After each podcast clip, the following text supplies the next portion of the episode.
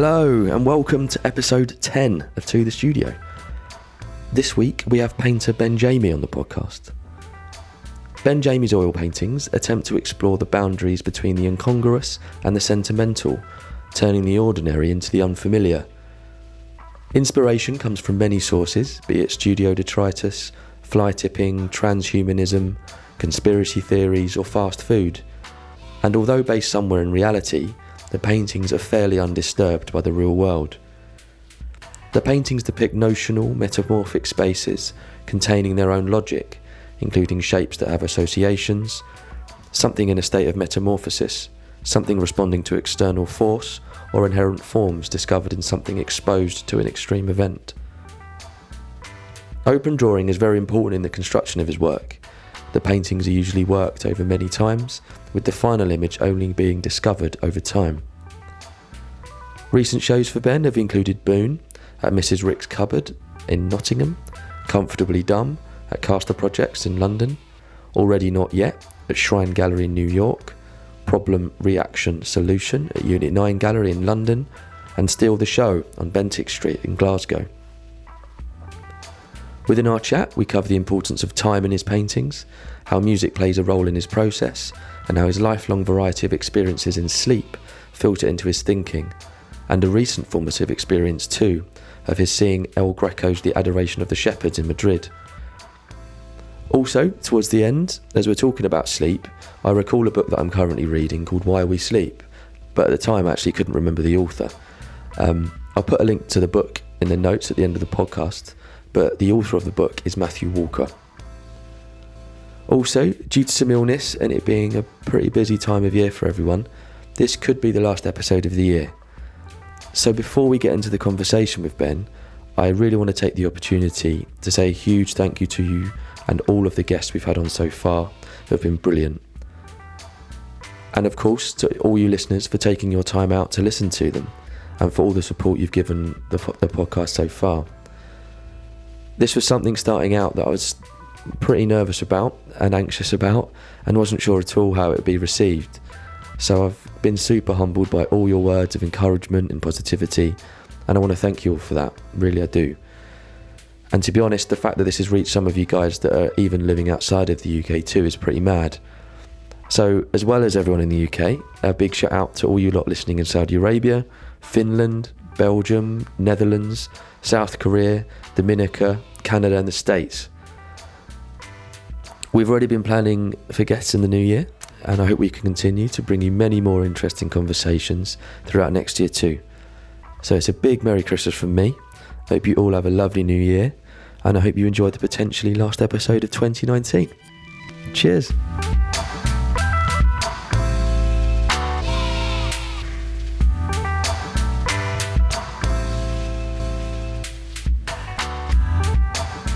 Evening, Ben.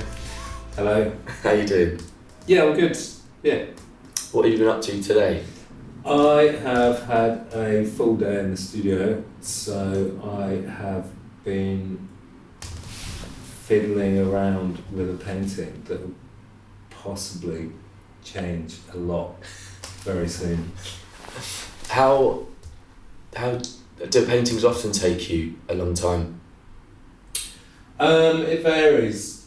I mean, there's usually quite a big gestation period with them, so they can take a while to kind of figure out. Um, and it's usually the ending that's very quick with them, but the beginning can take quite a long time. Mm. Depends. Kind of depends. I sort of always fantasize about paintings being done very quickly and in one hit. But usually, what happens is they get to a certain point, and then I have to completely change them. But it's at that point that I get excited again, Yeah. and that's when it speeds up. uh, how do paintings start for you? Um, most of them recently start from works on paper, uh, small watercolors Mm. where I kind of test out compositions and colors, and then they just get transposed onto canvas. Direct, like d- directly, as, as. Pretty much. Um, what tends to happen is I'll prepare a load of canvases. I'll sometimes put a some sort of colour on them. So it's usually like distemper with pigment in it, random shapes, or sometimes there's forms things going on. And then those canvases kind of sit around for a while Mhm. until I find the right image to put on them. Uh, yeah, and then they get directly transposed on, just drawn on, Mhm. um, and then yeah, try and stick to what I've planned. but that doesn't. That rarely happens. Yeah, Yeah. I always have grand ideas, and then they seem to disappear halfway through. Usually at the point when someone else has seen them and said, "That looks finished." That's the point I usually carry on. And it, so, are you drawing a lot then? Before. Yeah. How long? Like, how many drawings would you have to go through to get usually to get to one that you're excited about? Um, again, it varies. Sometimes it's not very many. Sometimes it's it could be ten, um, but there's usually a process involved. So Mhm. I'll manipulate the image um, by cutting the watercolor up, flipping it around, putting it on the light box, retracing it, Mhm. that sort of thing. So sometimes images can be reused for other things. Mm. Sometimes, if I've painted over something, I'll reuse that image later on, and sometimes I'll use it again or elements of it Mm. or cut it up again. So there's no real set formula to it, Mm. much as I wish there was. Um, but it just, it, yeah, it's quite instinctive, Yeah. but not at the same time. So I was I was going to ask you then in the drawings, um, if there is some similarity in in some in something within them that would arise to you and then make you excited about making a painting from them. To to like what are you looking for? I guess my question is what are you looking for, or is there similarities in what you're looking for in a in a drawing to take up to take through to a painting? I think it's a bit of both. I'm basically using the drawings just as something to hang the painting off. Okay. So that I don't necessarily feel that the paintings are to do with the drawings. The drawings are just there as a tool or as some sort of vessel almost to contain the paint in. Mhm. So when I'm starting out, I do try and replicate the drawing, but it changes over time, and that's that's why I do the underpainting, and that's why Mm. um, there's kind of other stuff going on. Mm. Um, but sometimes,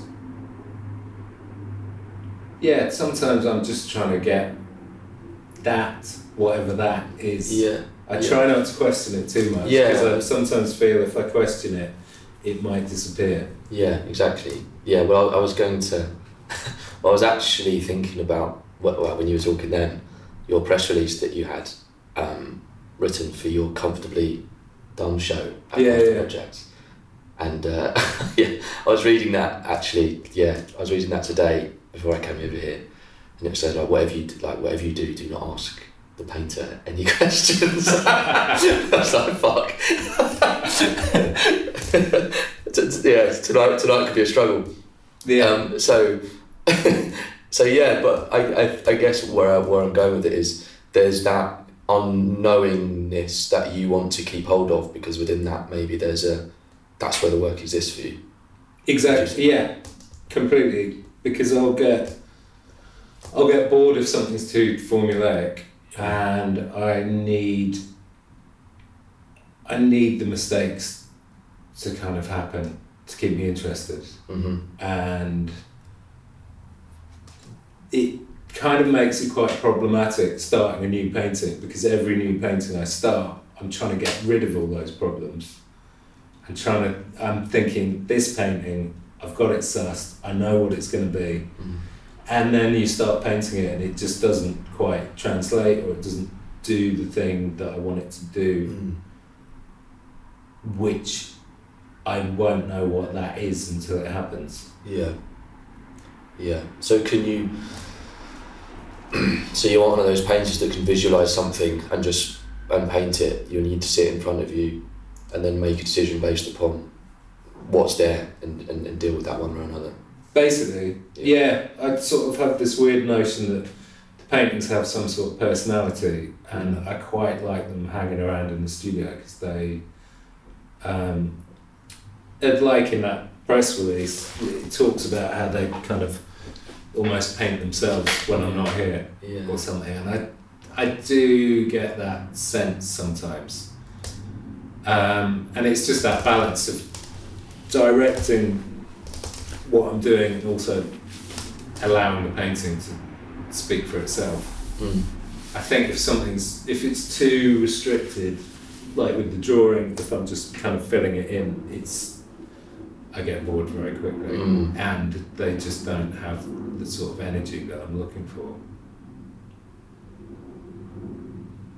Slave to the struggle. Well, yeah, I always have to remind myself, or well, I don't have to remind myself. I am reminded every time Mm. I start painting that it's not going to be that straightforward. Mm. Uh, much to the annoyance of some people when they're waiting for me to finish something.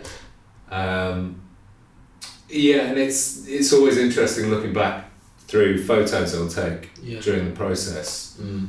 um, because you just completely forget how things started out, what what the painting was to start off with, Mm. um, what I did to change it, why that change helped, um, and I have to stop myself not not being rash Mm. if that's not too many negatives Yeah. too far. so I always have to allow myself to sometimes make stupid decisions Yeah. that are slightly irreversible. Mm. Um, and so, yeah, it's just always, always seems to be the same thing going on, Mm. however much I want to stop it. Mm. And is it often that you have a lot going on at the same time? A lot of paintings going on at once? Mostly, yeah. There's usually three or four that are done at the same time. Mm. and they always feed off each other. And so it makes it useful if putting a show together, but sometimes it's not helpful because they feel like a set of paintings, and then when I finish them, then I try and think, oh, well, I need to do another set, and then I'm back to square one again. Yeah. Mm. So, uh, where do. well, I want to ask where your forms come from. Because looking around, there's things that are in their early stages. There's paintings that are kind of. It looks as though they're kind of nearing the end stages.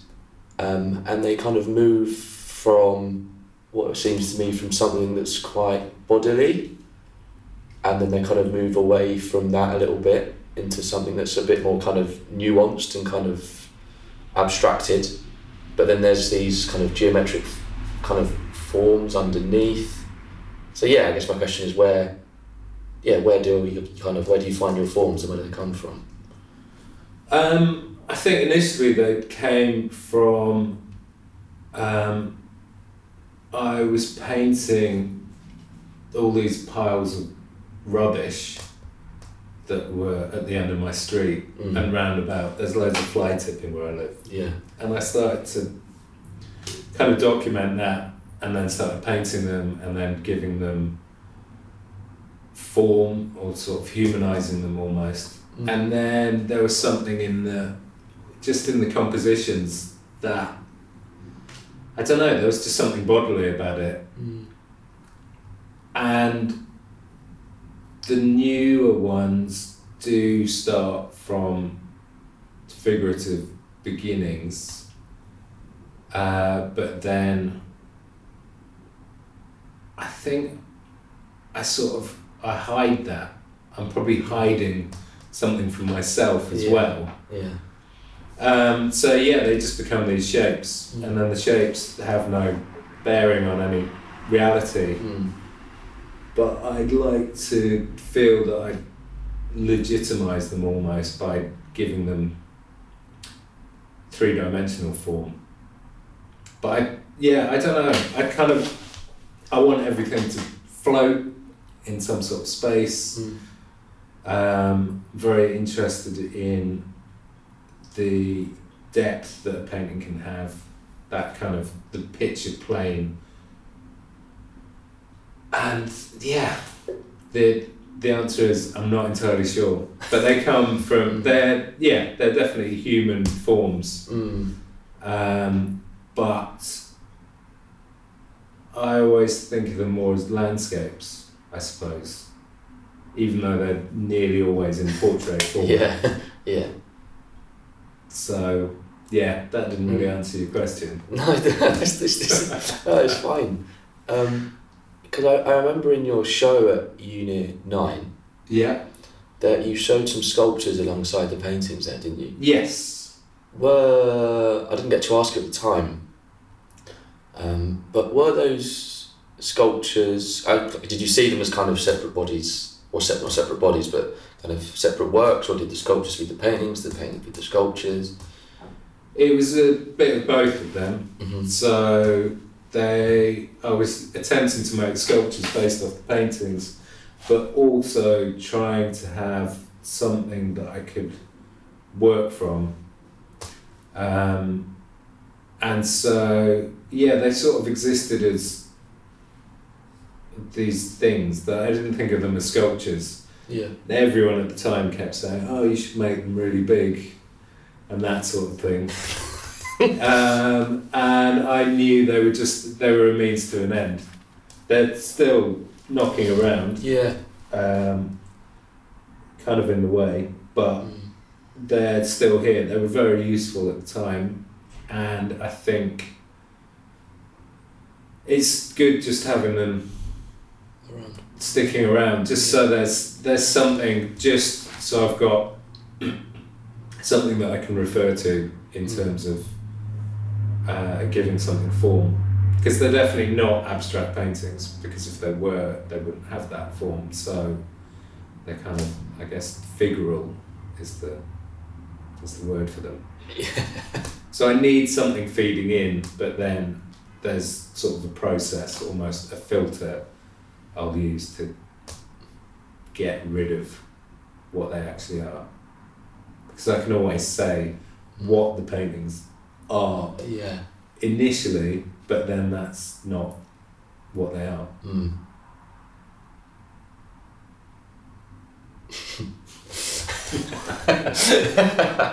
um, maybe you could talk, start talking about your the surfaces that you that you build up too, um, because they start to become. Well, they're kind of in, kind of made in parts. It's like this kind of weird kind of puzzle, but some are really. So there's parts that are really really thick and quite gnarly, and then there's like original kind of raw canvas and it, it seems to me that's probably which is the painting we're looking at in front of us at the moment that seems like I think you've always had kind of textual elements within your paintings but I think these the what I'm seeing here is a kind of a step bit of a step forward from real like some, so you're really really building up surfaces now I think so. Yeah, it's um, it's kind of reminding myself what I'm interested in and Mm. trying to remember that whilst painting them. Um, but it tends to just be certain colours lend themselves better when they're a bit thicker. mm. Um, and I keep seeming to use colours that uh, I find really difficult to use. So blues, yeah and greens, which this painting is Predominantly. yeah. Um, so I think it it was a thing when trying to get rid of painting, underpainting quickly. I could, I figured out a way of thickening things up. Yeah. Um, and so it's a bit of a device, maybe, and it excites is maybe too strong a word, but I'm interested in that how you can get something that's in the background to be in the foreground just by putting a shadow under it. So I like the fact sometimes when the thicker paint should be in the background and it's actually sitting proud of the canvas and there's that interplay between that that I'm interested in. Mm. But sometimes it, it is just a kind of get out of jail card. Um, yeah, and it it does vary because although I've sort of mapped out where all the colours are going, that it is, as you say, a bit of a jigsaw puzzle. Yeah. Because as soon as you change the colour of one thing, then that affects the whole painting. Yeah.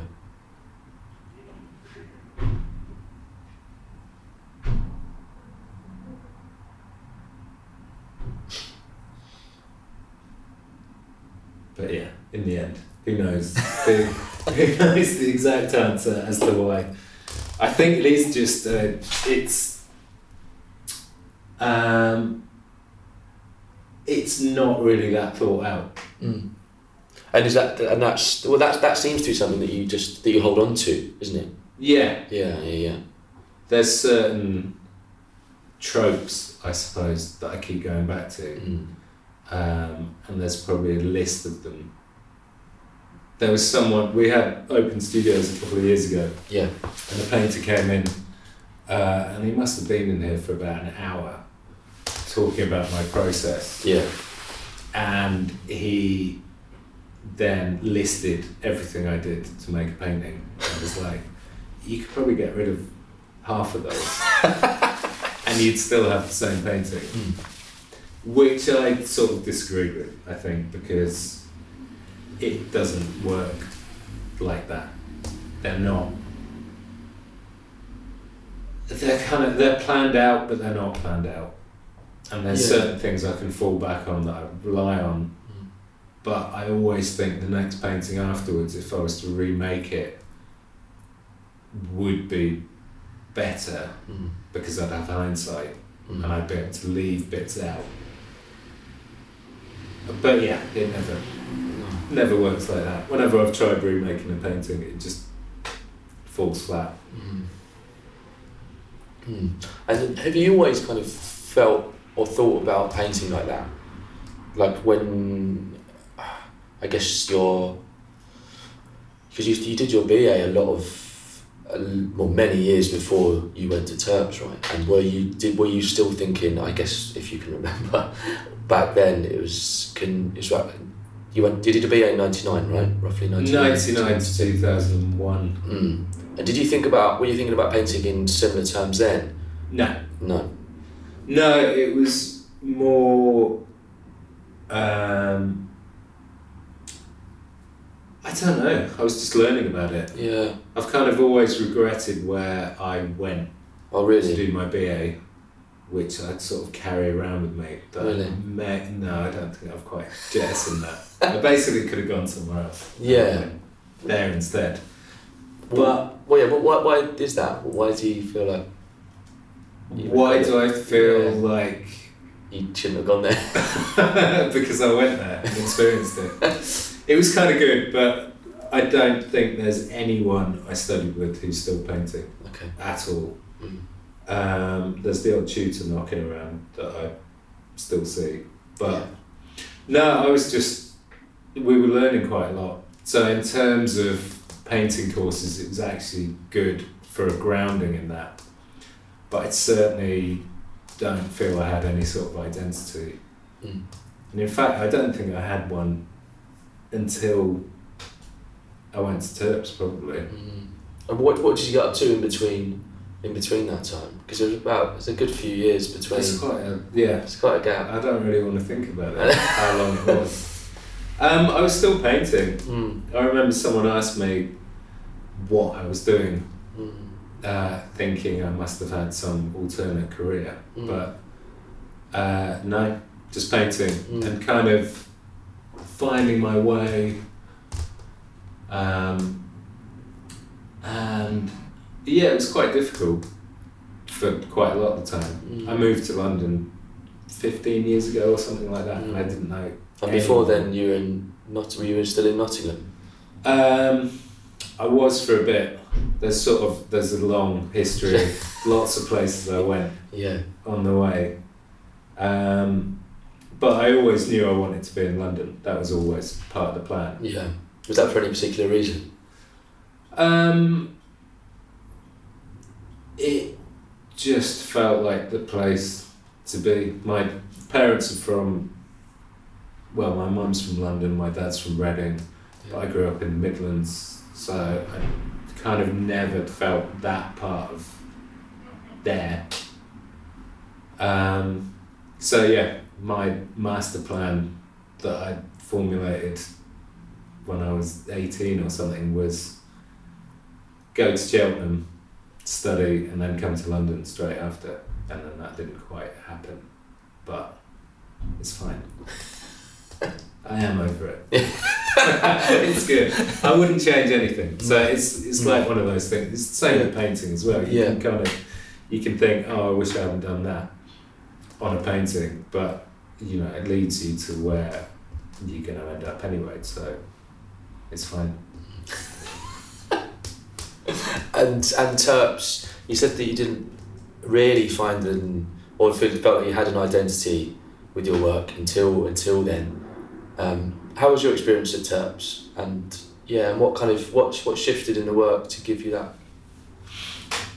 Well, I think I just I I must have been in a studio by myself almost for ten years before that, and so there was no feedback at all from anyone. The odd studio mate or whatever, but um, I was just kind of plodding along, and I was painting landscapes mainly.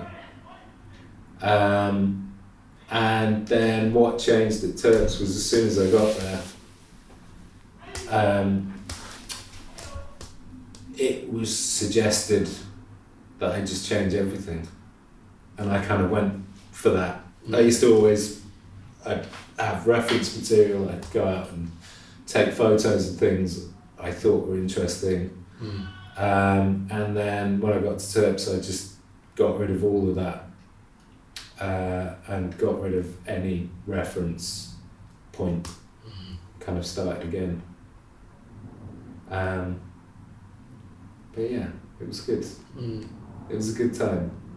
Because you mentioned earlier that you see these these these new works as landscapes Yeah, in a way. So in a way, there's still there's still that way of thinking that you had before Turps kind of coming through, but yeah, I think so. There's the the space or lack of in them. Just kind of it feels like there's some sort of depth, and there's there's yeah there's sort of foliage almost, Mm. but it's but it's not.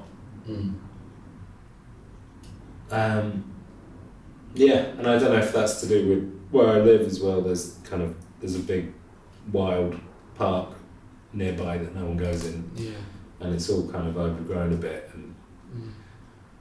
that's sort of what I see quite a lot. Mm. Um, but yeah, going to Turps, that was just a a chance to try as many things out as possible.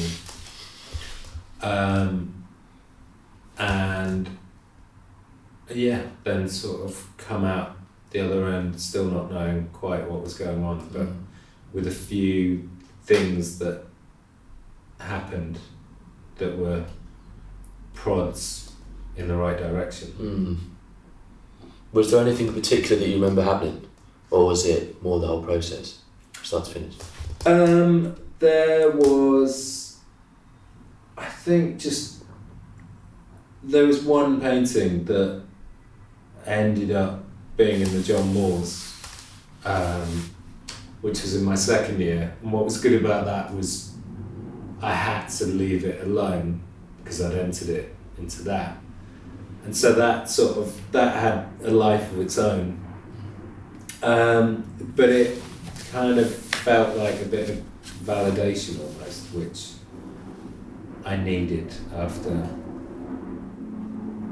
years of kind of not really doing what I wanted to do because I didn't know what that was. Mm. Mm. What kept you pushing through with, with painting all those years? Um, stubbornness, I think, Mm. or trying to figure out what the alternative was and not really knowing what that was. Um, so yeah, there's always times when I think of stopping, and then I try and think what I do, and then something usually comes up that stops me thinking like that.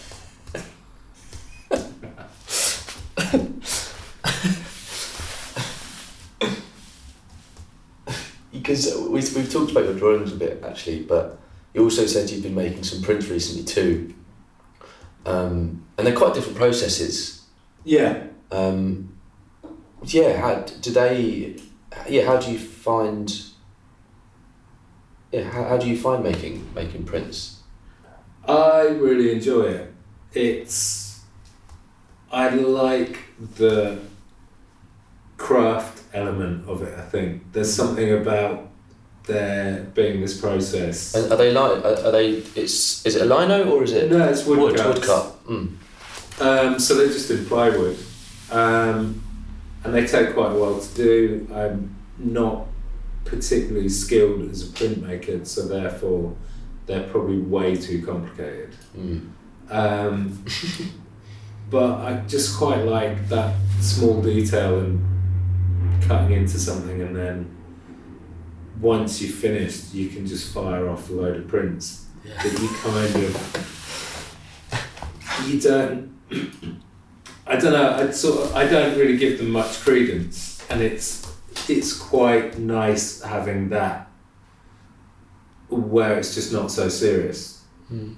even though I like how most of the prints end up, they're not. I don't really think of them as that much part of my practice, but they are.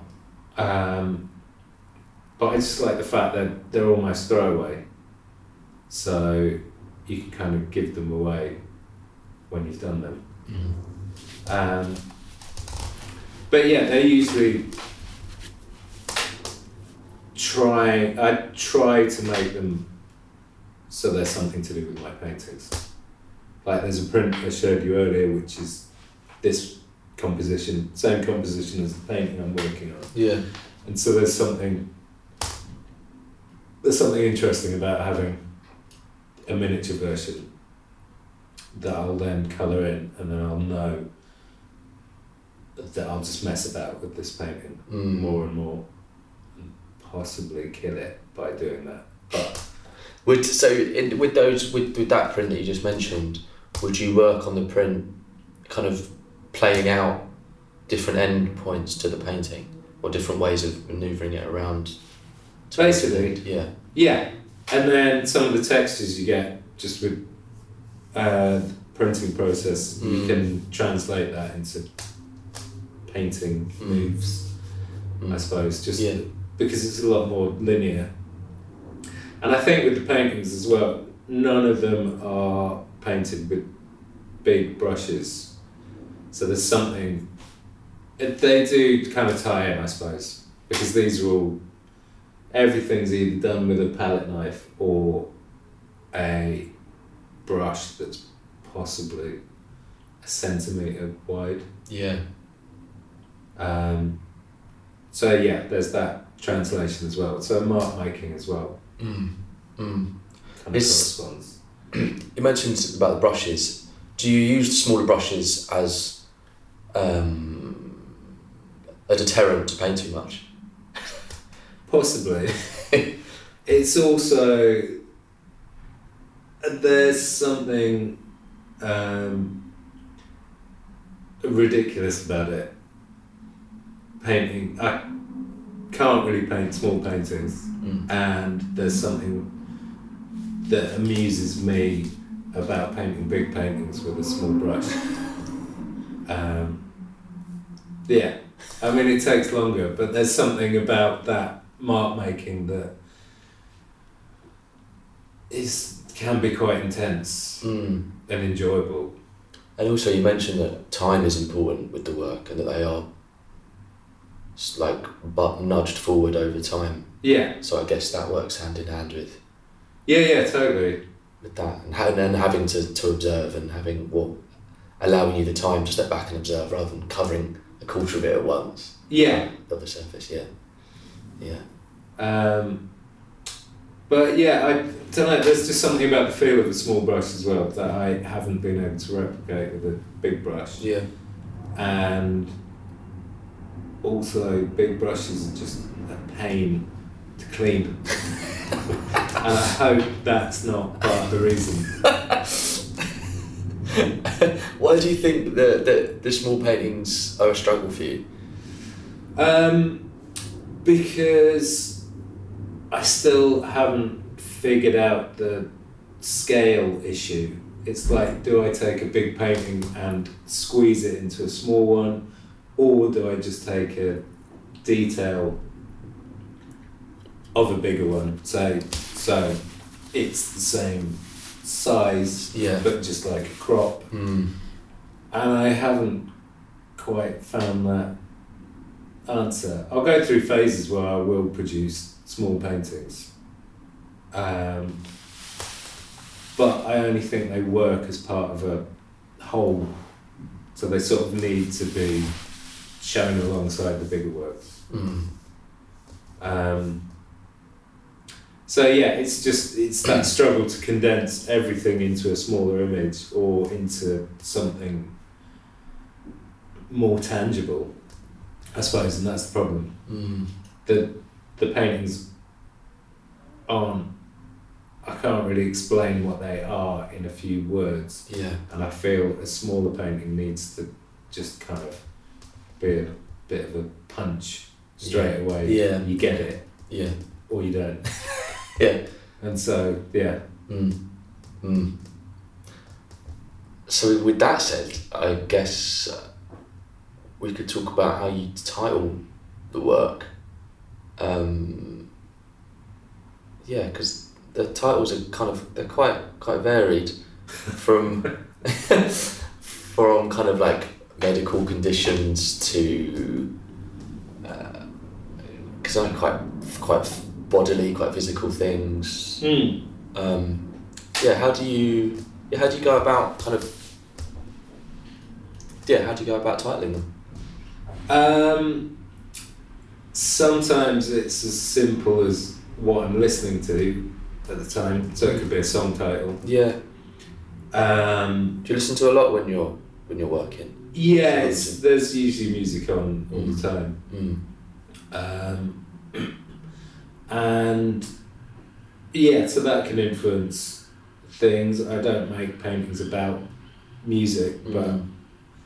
I do think it's quite important to me. I've got very random tastes. Yeah, I was gonna say, what do you what what do you tend to listen to? Is it because are they? Because if, if it's I guess if it's not something that you want at the front of your mind when you listen to it, it must be something that you're quite familiar with, and also something that can kind of feed into the background rather than something that's Depends what mood I'm in. It really depends, and um, I'm always quite affected by music in um, in a way that I want something emotive to happen with it. But it completely varies what I listen to. Like anyone who's been anywhere near me late at night when there's a stereo on will know that my taste can go all over the place. What were you listening to today in here? What was? Do you remember? Today, um, what did you move through? let me think. I listened to a bit of the radio, so Mm. that helped. Uh, then, randomly, which will sound pretentious, uh, an opera I was listening to. My dad took me to the cinema to see a live recording Cool. of the Met Opera doing a Philip Glass thing Wicked. that I can't pronounce the name. It was an Egyptian one, Yeah. Akhenaten or something, and it was incredible. Mm. Um, so I was listening to that again, and that takes up three and a half hours.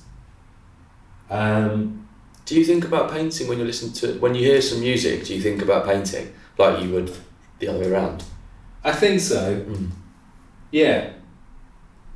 Um, and I'm sure it does directly influence stuff. Yeah.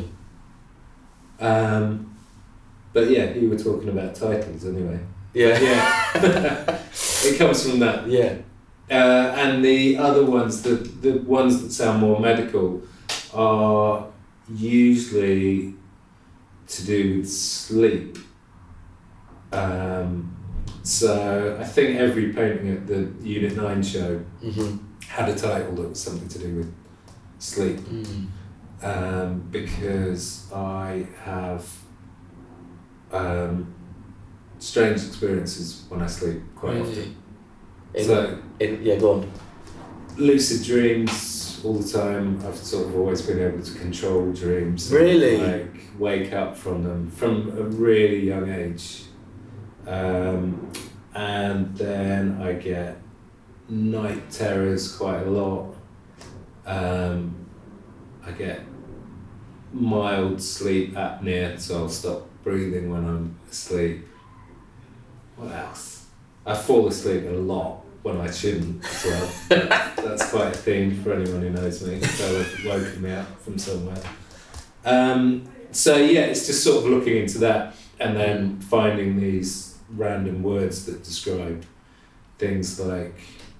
Um, obviously, I can't remember any of them now, but there's Mm, yeah. there's one where you've sort of got this weird buzzing sound just before you're dropping off to sleep. It's really Mm. weird. It sort of moves across your head. Wow. Um, I think oh that one might be called exploding head syndrome. That's a good one. yeah. Um, One I the one I thought of was cataplexy. uh, yeah. Now, I'm not sure I can remember exactly what that is. I looked it up as well. I'm not sure I can as well. Damn it. It might have to be looked up. It's um. Yeah, it's, it escapes me. Oh, so yeah, it's basically being immobile when you feel like you're awake. Mm. uh, which goes hand in hand with sort of the night terrors. They're the, Yeah. they're the interesting ones because you um, you sort of you think you've woken up Mm. and you're kind of in your room or in your house or or wherever. Yet there's something not quite right, Mm. and you can't move, and you can't speak, but there's something. Um, there's a feeling of peril, which is quite weird. Mm. But I quite like it. Yeah. I've sort of I've got used to all this um, stuff that would have freaked me out when I was younger, but I, I quite enjoy it. in a Yeah. weird way. Yeah.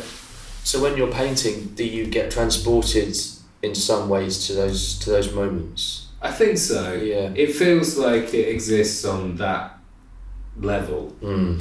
in a weird way because painting is a strange thing to do, and I don't think it is just making images, or at least I don't think it is for me. Mm. it feels like there's something something else going on something to do with time something i don't know they sort of feel like they trap time almost Yeah.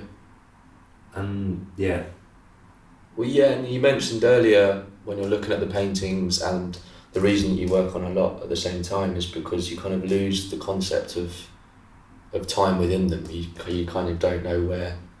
There's kind of disorientation in terms of time, isn't there? That there's yeah there's you, you don't know the beginning. You can't really see the end. Not sure why certain decisions were made or how they were made. yeah Um, but you accept them too, and, and you kind of have to. So I can see that. Yeah, I can see that parallel within them. Yeah, it's kind it's kind of going into a trance, but it's Mm. not. Mm. It's not. I'm not sat there cross-legged with my. Don't even know what it's called, but saying om.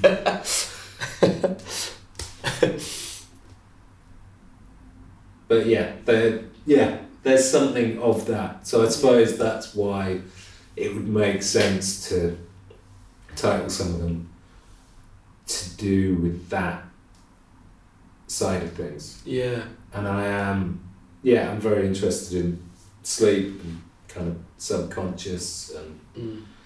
all of that sort of stuff. My dad, well, he still is a psychologist, so I kind of grew up just Wow. with some strange theories about lots of things. Yeah. He thinks you um, you have a dream in the moment you're waking up. That's his theory that I quite like. That would make sense for me. Yeah. So therefore, time completely distorts, Mm. Mm. and um, yeah, it just makes you think that time is this thing that only because you've got a watch or a clock Yeah. that you're conscious of it happening. Well, I suppose they're night and day, but Yeah. apart from that, it's quite s- seems a lot more fluid than it is. Mm. Mm. There's been a recent book written upon written about sleep. Have you have you have you seen it? I can't remember who. Terrible, I can't remember their name, but it's called. I think it's called Why We. Yeah, Why We Sleep. It's quite a popular. Just started reading it recently. That sounds It's, good. um, yeah, it's uh, yeah. If anyone that hasn't, I'm, I'm only a few pages in to be honest, but even the facts that it delivers on the first few pages are pretty. It's it's nuts, and obviously it's something that we're guaranteed to do every day, Yeah. which not many other things are guaranteed. No, well, that's yeah. That's it's yeah. It's a weird thing. Mm. Mm. Have you ever done much research into it, or is it like the paintings where you just like to not know too much, but know it's kind of there? Yeah, I'll sort of. I'll only dip into it. Mm. Um, I yeah. I sometimes think, do I need to get some sort of professional sleep help? And then I think, well, no. Mm. I don't. I never feel it's that serious or worth the effort. And in, and in terms of the paintings, would you not want to research them, re- research sleep even, so that it informs them even more as your experience? That's that's, that's what the interest is, and Yeah, I. What I want is for everything I'm interested in to kind of come through. yeah, So yeah. Again, I think that goes back to like small paintings. There's nothing specific that I'm trying to get out or say. mm. I don't think. I think it's the whole. It's yeah. just soundboards for the everyday. in one way I suppose. Yeah. Yeah, they're kind of. I don't know. So in, in, in that respect, how does it? How, what does a day look like for you in the studio usually? Uh, so my day's a lot shorter than it used to be. Um, I usually drop my daughter off at school, then get here for. Plan is to get here for nine, and then I usually have to leave at just after five to go and pick her up. Mm. Um, so yeah, it's contained within that, and I've kind of got used to that way of working, and I often think that most of the paintings done away from here almost. Mm. Um, Because you're thinking about it so much. yeah, lots of cogitating. What, what What are you thinking about when you're away from the studio? What are you thinking about in terms of paintings? Uh, usually, I'll just be looking at a photo I've taken of it and thinking, just objectively, what's working and what's not working. Mm. Um, that tends to be the main focus. Is just thoughts about which colours are working, which aren't, Mm. what to get rid of, what to keep. Um, yeah, so it's always there. It doesn't switch off. I wish it did sometimes. Um, so yeah, when I'm going through a phase of if I'm working towards a show or something, it's like permanent. I can't switch it off. Mm. Um, but yeah. And are you looking at? Do you look at many other artists? at the studio? Um, bits and pieces. I mean, it's very hard not to now. I say bits and pieces. I mean that's total lie. I mean, I've got a whole load of books on the shelf there. That Mm. I did used to keep at home and not have in the studio. Mm. Um, but yeah, it's very hard not to just look at Instagram quite a lot when Yeah. you're sat in the studio by yourself. Mm. So yeah, I probably see more art than is useful to, but I, well, I don't feel alone in that, but that doesn't legitimize it. No. Uh, but yeah, I'd say to my detriment sometimes. Mm. And I think that's it probably does feed into my painting because sometimes I'll be like, oh, I want to paint like them today, and then then the next day it's someone else, and then they're just this weird amalgamation of stuff that isn't you. So it's yeah, trying to rein it all in and not Mm. be too exposed. But I do like going to shows, seeing as much as possible. Yeah. So London's great for that. it is good. And I just went to Madrid randomly for the weekend. So I went Mm. the Prado, which was just ridiculous. Like, yeah. I think I gasped at one point, which I don't normally do. but I just went around the corner and there was a painting I'd spent a long time looking at.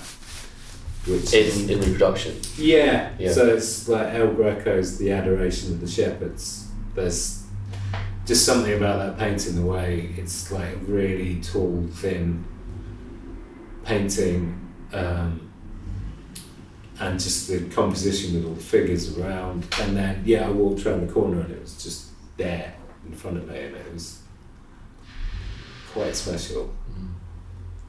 And then felt I needed to see absolutely everything. yeah. so I sort of trudged around for the next few hours. But um, yeah, that was good. Mm. And then back to cold, cold East London. Well, yeah, it wasn't that warm then.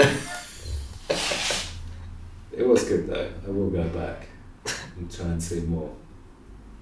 Um, but yeah, I, I kind of think, yeah, the painting definitely goes on when I'm not in the studio. Mm. Because in in my head, I'd like to think that I'd be in here every waking hour. Mm. but when that opportunity does happen, it's it's not that beneficial. No, no. So you're definitely in the camp of most of the time painting. Spent painting is not actually painting. Yeah, You're in that camp for sure. Yeah. yeah. It's not all about being at the cold face, I think. Mm.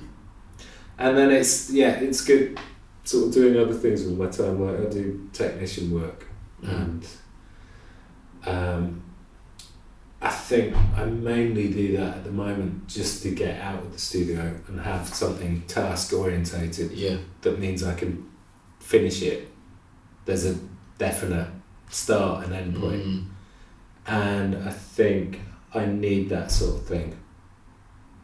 Um, if these were more process based paintings, I'd probably get that in these, but they're, yeah, there's no definitive end Mm. unless there has to be.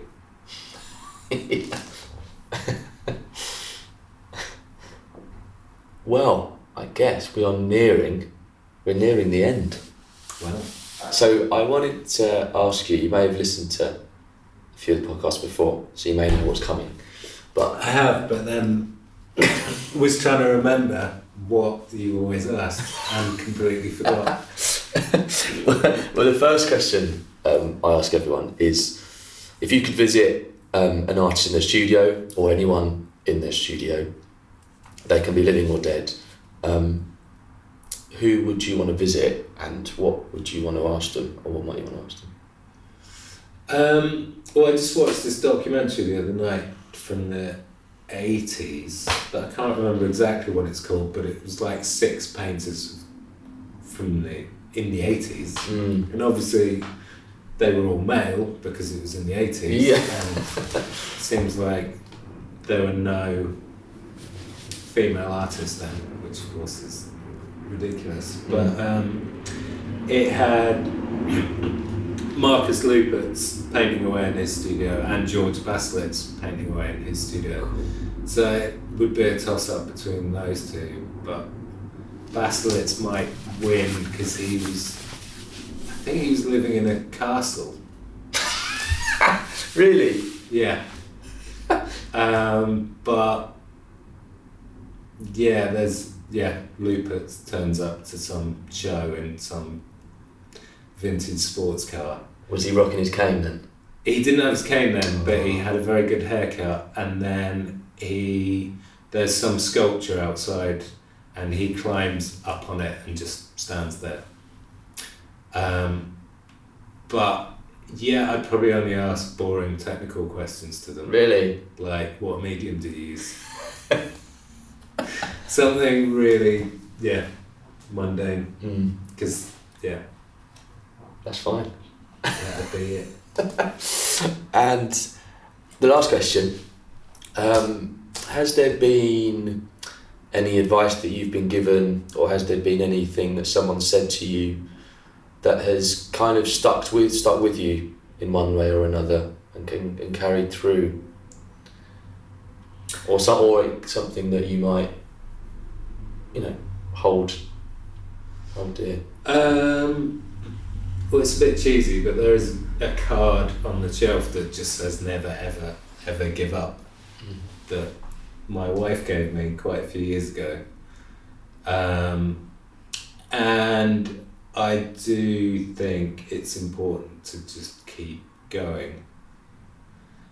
But also, in terms of advice, I would say there's someone good to ask advice of if ever you want a painting question. There's a guy called John in AP Fitzpatrick's who knows everything. Really? Yeah. So if anyone's Big got, John. if anyone's got a painting question, just go there and he really enjoys it as well. So Anything to do with painting or kind of material specific. material specific, but he's yeah, he he's got an answer and he'll know what a pigment will do in a certain binder and all of that sort of business. Right up your strata. yeah, exactly. That's a great one. Um, and last but not least, have you got anything you'd like to plug, or anywhere, or anyone?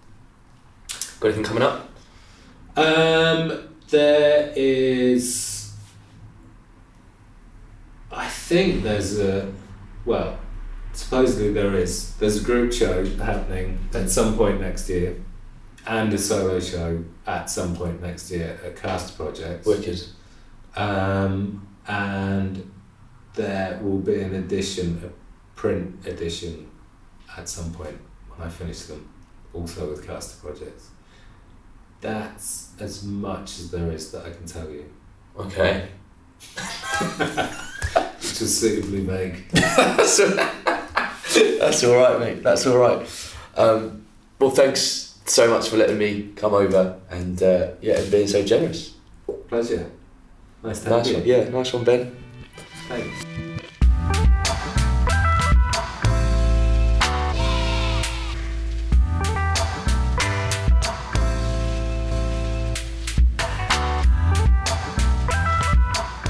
So thank you very much for listening to us all the way through. Please find more information about what was discussed on the podcast in the notes section. And if you like what you heard and would like to keep up to date with new episodes, then please subscribe to the podcast. And also follow our Instagram, which we regularly update with posts about each guest and all goings on with the podcast. Also, if you can spare a moment, please leave us a lovely review, and that would help us out a lot. As well as that, if you have any suggestions or opinions you wish to share with us, then please feel free to do so on any of our social media platforms or send us over an email. All of our details are again in the notes section of each podcast. Thanks again for listening, and see you next time.